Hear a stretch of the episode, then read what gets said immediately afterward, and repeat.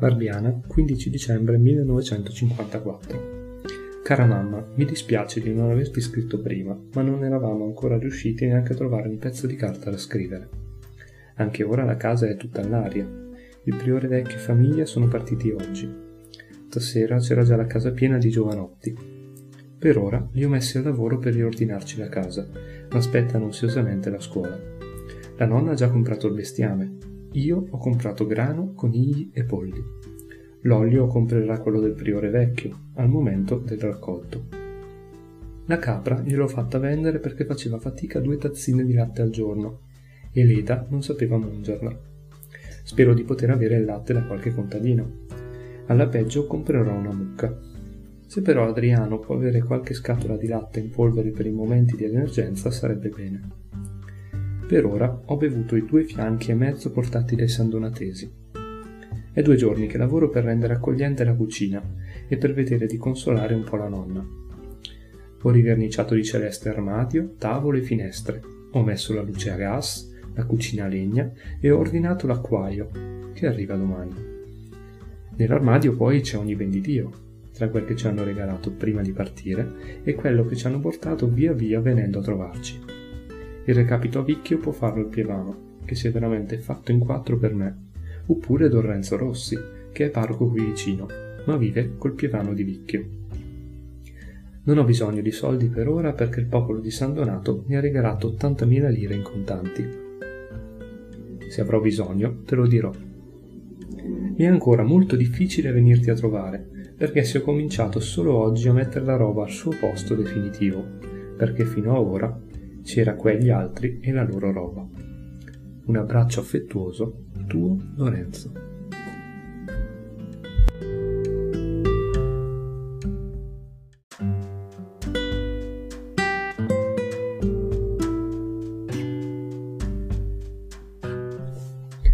Barbiana, 28 dicembre 1954.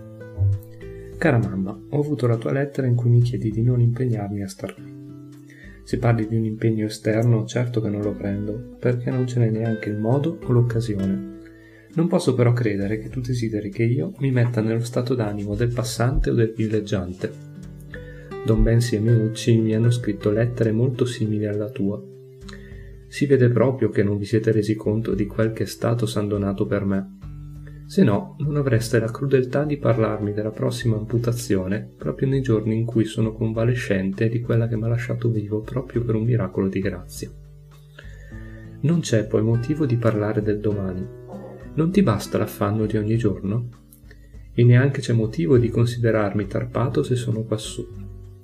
La grandezza d'una vita non si misura dalla grandezza del luogo in cui si è svolta, ma da tutte le altre cose e neanche le possibilità di far del bene si misurano sul numero di parrocchiani.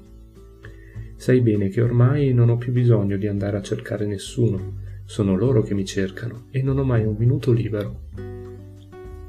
Qui la scuola va a gonfie vele. Stamani a San Martino mi ha fermato un giovane di laggiù che ha sentito parlare della scuola e non aveva avuto il coraggio di venire, temendo che non volessi extra parrocchiani verrà stasera e vedrai che egli se ne accoderà agli altri quantunque abbia un'ora di strada. Dei nostri non manca nessuno dei giovanotti, 24 in tutto, ma ogni tanto s'affaccia anche qualche sposato. Ieri mi hanno dato 7.000 lire perché pagassi la luce. Ho chiesto loro che mi levassero il pensiero del bosco. Hanno subito accettato e nominato per elezione quattro giovani che penseranno a tutto e mi porteranno i quattrini senza parlarmi mai di nulla risponderanno soltanto davanti ai giovani della scuola e saranno eletti anno per anno.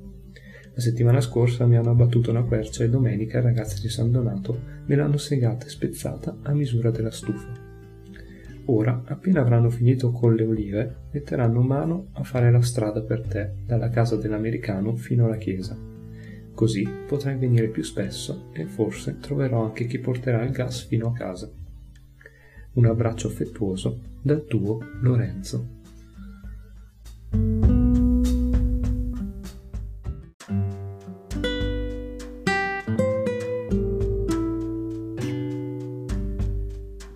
Da una lettera a Nadia Neri, 7 gennaio 1966.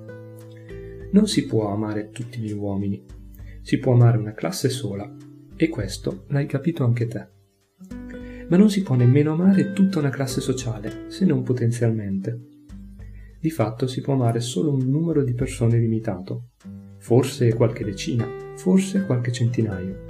E siccome l'esperienza ci dice che all'uomo è possibile solo questo, mi pare evidente che Dio non ci chiede di più. I poveri non hanno bisogno dei signori. I signori ai poveri possono dare una cosa sola, la lingua, cioè il mezzo d'espressione. Lo sanno da sé i poveri cosa dovranno scrivere quando sapranno scrivere. Quando avrai perso la testa, come l'ho persa io, dietro poche decine di creature, troverai Dio come un premio. Ti toccherà trovarlo per forza, perché non si può far scuola senza una fede sicura. È inutile che tu ti bacchi il cervello alla ricerca di Dio e non Dio. Ai poveri dagli scuola subito, prima d'essere pronta, prima d'essere matura, prima d'essere laureata, prima d'essere fidanzata o sposata, prima d'essere credente. Ti ritroverai credente senza nemmeno accorgertene.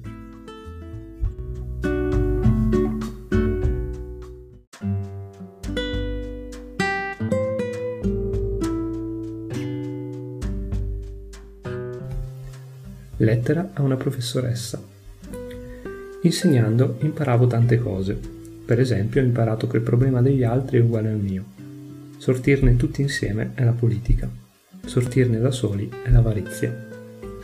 Alla scuola di Barbiana non c'era ricreazione. Non era vacanza nemmeno la domenica. Nessuno di noi se ne dava gran pensiero perché il lavoro è peggio.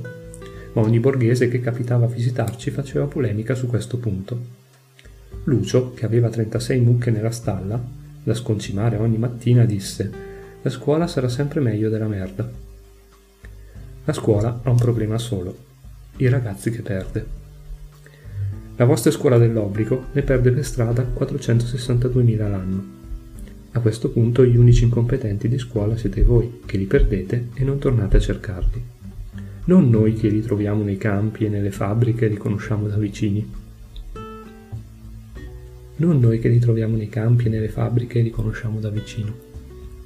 I problemi della scuola li vede la mamma di Gianni, lei che non sa leggere, gli capisce che ha in cuore un ragazzo bocciato e ha la pazienza di mettere gli occhi sulle statistiche.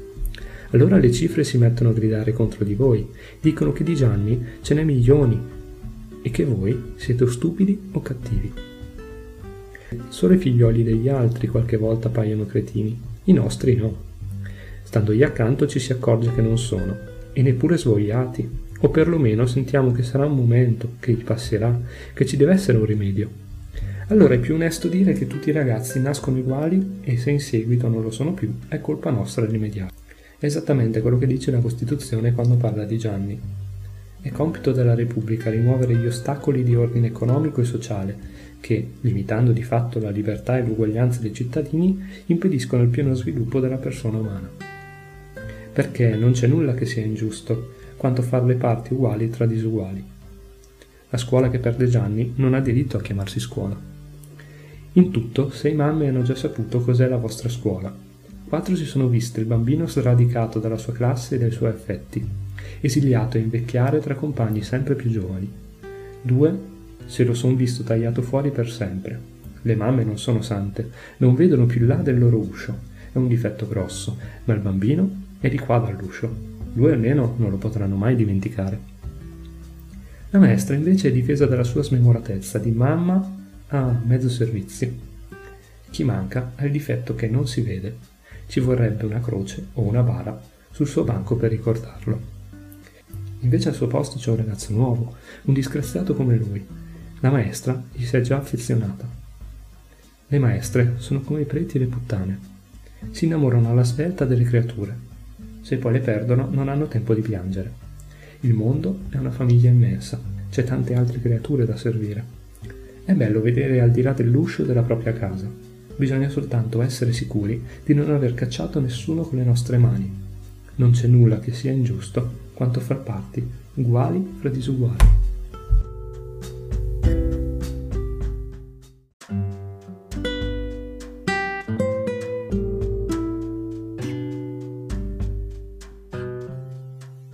Suo testamento. Firenze, 1 marzo 1966. Caro Michele, caro Francuccio, cari ragazzi, non ho punti debiti verso di voi, ma solo crediti. Verso Leda invece ho solo debiti e nessun credito. Traetene le conseguenze sia sul piano affettivo che su quello economico. Un abbraccio affettuoso, vostro Lorenzo. Cari gli altri, non vi offendete se non vi ho rammentato. Questo non è un documento importante, è solo un regolamento di conti di casa. Le cose che avevo da dire le ho dette da vivo fino ad annoiarvi. Un abbraccio affettuoso, vostro Lorenzo. Caro Michele, caro Francuccio, cari ragazzi, non è vero che non lo debiti verso di voi. L'ho scritto per dar forza al discorso. Ho voluto più bene a voi che a Dio, ma ho speranza che Lui non stia attento a queste sottigliezze e abbia scritto tutto il suo conto. Un altro abbraccio, vostro Lorenzo.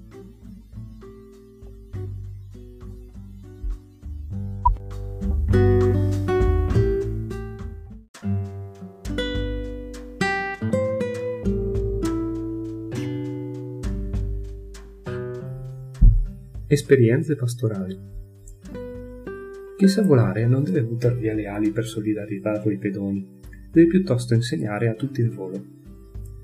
Spesso gli amici mi chiedono come faccio a fare scuola e come faccio a averla piena. Sbagliano una domanda, non dovrebbero preoccuparsi di come bisogna fare per far scuola, ma solo di come bisogna essere per poter far scuola. Bisogna avere le idee chiare in fatto di problemi sociali e politici non bisogna essere interclassisti, ma schierati. Bisogna ardere dall'ansia di elevare il povero a un livello superiore. Non dico a un livello pari a quello dell'attuale classe dirigente, ma superiore, più da uomo, più spirituale, più cristiano, più tutto. Dalla lettera ai giudici. Ora io sedevo davanti ai miei ragazzi nella duplice veste di maestro e di sacerdote e loro mi guardavano stegnati e appassionati. Un sacerdote che ingiuria un carcerato ha sempre torto, tanto più se ingiuria chi è in carcere per un ideale. Non avevo bisogno di far notare queste cose ai miei ragazzi, le avevano già intuite. Avevano anche intuito che ero ormai impegnato a dar loro una lezione di vita. Dovevo ben insegnare come il cittadino reagisce alle ingiustizie come a libertà di parola e di stampa, come il cristiano reagisce anche al sacerdote e perfino al vescovo che erra, come ognuno deve sentirsi responsabile di tutto. Su, su una parete della nostra scuola c'è scritto grande I care, è il motto intraducibile dei giovani americani migliori. Me ne importa, mi sta a cuore. E il contrario esatto del motto fascista, me ne frego. Quando quel comunicato era arrivato a noi, era già vecchio, di una settimana. Si seppe che né le autorità civili né quelle religiose avevano reagito. Allora abbiamo reagito noi, una scuola austera come la nostra, che non conosce ricreazione né vacanze, ha tanto tempo a disposizione per pensare e studiare. Ha perciò il diritto e il dovere di dire le cose che altri non dice. È l'unica ricreazione che concedo ai miei ragazzi. Abbiamo dunque preso i nostri libri di storia umili testi di scuola media, non monografie da specialisti, e siamo riandati cento anni di storia italiana in cerca di una guerra giusta. D'una guerra, cioè, che fosse in regola con l'articolo 11 della Costituzione. Non è colpa nostra se non l'abbiamo trovato. A questo punto mi occorre spiegare il problema di fondo di ogni vera scuola. E siamo giunti, io penso, alla chiave di questo processo perché io maestro sono accusato di apologia di reato, cioè di scuola cattiva. Bisognerà dunque accordarci su ciò che è scuola buona. La scuola è diversa dall'aula del tribunale. Per voi magistrati vale solo ciò che è legge stabilita. La scuola invece siede fra il passato e il futuro e deve averli presenti entrambi. È l'arte dedicata di condurre i ragazzi su un filo di rasoio, da un lato formare il loro senso della legalità, e in questo somiglia la vostra funzione, dall'altro la volontà di leggi migliori, cioè il senso politico, e in questo si differenzia dalla vostra funzione. La tragedia del vostro mestiere di giudici è che sapete di dover giudicare con leggi che ancora non sono tutte giuste. Sono vivi, in Italia, dei magistrati che in passato hanno dovuto perfino sentenziare condanne a morte Se tutti oggi non ridiamo a questo pensiero, dobbiamo ringraziare quei maestri che ci aiutarono a progredire, insegnandoci a criticare la legge che allora vigeva. Ecco perché, in un certo senso, la scuola è fuori dal vostro ordinamento giuridico. Il ragazzo non è ancora penalmente imputabile e non esercita ancora diritti sovrani. Deve solo prepararsi a esercitarli domani ed è perciò da un lato nostro inferiore perché deve obbedirci e noi rispondiamo di lui dall'altro nostro superiore perché decreterà domani leggi migliori delle nostre. E allora il maestro deve essere per quanto può profeta, scrutare i segni dei tempi, indovinare negli occhi dei ragazzi le cose belle che essi vedranno chiare domani e che noi vediamo solo in confuso. Anche il maestro è dunque in qualche modo fuori dal vostro ordinamento eppure al suo servizio. Se lo condannate, attenterete al progresso legislativo in quanto la loro vita di giovani sovrani domani non posso dire ai miei ragazzi che l'unico modo d'amare la legge è d'obbedirla. Posso solo dir loro che essi dovranno tenere in tale onore le leggi degli uomini ed osservarle quanto sono giuste, cioè quando sono la forza del debole. Quando invece vedranno che non sono giuste, cioè quando sanzionano il sopruso del forte, essi dovranno battersi perché siano cambiati. Quando è l'ora, non c'è scuola più grande che pagare di persona un'obiezione di coscienza, cioè violare la legge di cui si ha conoscenza che è cattiva e accettare la pena che essa prevede. Chi paga di persona testimonia che vuole la legge migliore, cioè che ama la legge più degli altri. Non capisco perché qualcuno possa confonderlo con l'anarchico. Preghiamo Dio che ci mandi molti giovani capaci di tanto, questa tecnica di amore costruttivo per la legge l'ho imparata insieme ai ragazzi mentre leggevamo il Critone, l'Apologia di Socrate, la vita del Signore nei quattro Vangeli, l'autobiografia di Gandhi, le lettere del pilota di Hiroshima. Spero di tutto cuore che mi assolverete. Non mi diverte l'idea di andare a fare l'eroe in prigione, ma non posso fare a meno di dichiararvi esplicitamente che seguiterò a insegnare ai miei ragazzi quel che ho insegnato fino ad ora. Cioè che se un ufficiale darà loro ordini di paranoico, hanno solo il dovere di legarlo ben stretto e portarlo in una casa di cura. Spero che in tutto il mondo i miei colleghi preti e maestri di ogni religione e di ogni scuola insegneranno come me. Poi forse qualche generale troverà ugualmente il meschino che obbedisce e così non riusciremo a salvare l'umanità. Non è un motivo per fare fino in fondo il vostro dovere di maestri. Se non potremo salvare l'umanità, ci salveremo almeno l'anima.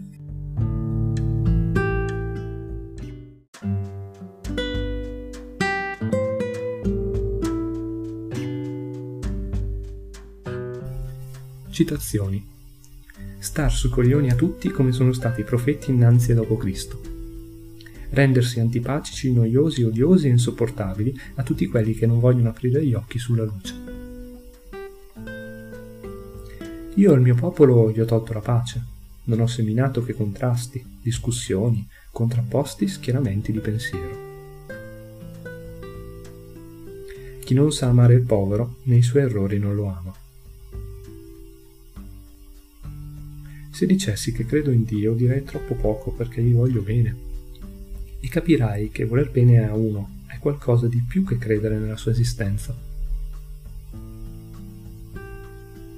Questo mette in discussione la cattolicità di tutto il mio lavoro, perché io mi illudevo d'essere ancora un prete cattolico, ma ora che i preti più vicini in perfetto accordo mi hanno sbranato, io appaio agli occhi della gente come un prete isolato, e un prete cattolico isolato è inutile, è come farsi una sega non sta bene e non serve a niente e Dio non vuole. Quando avete buttato nel mondo d'oggi un ragazzo senza istruzione, avete buttato in cielo un passerotto senza ali.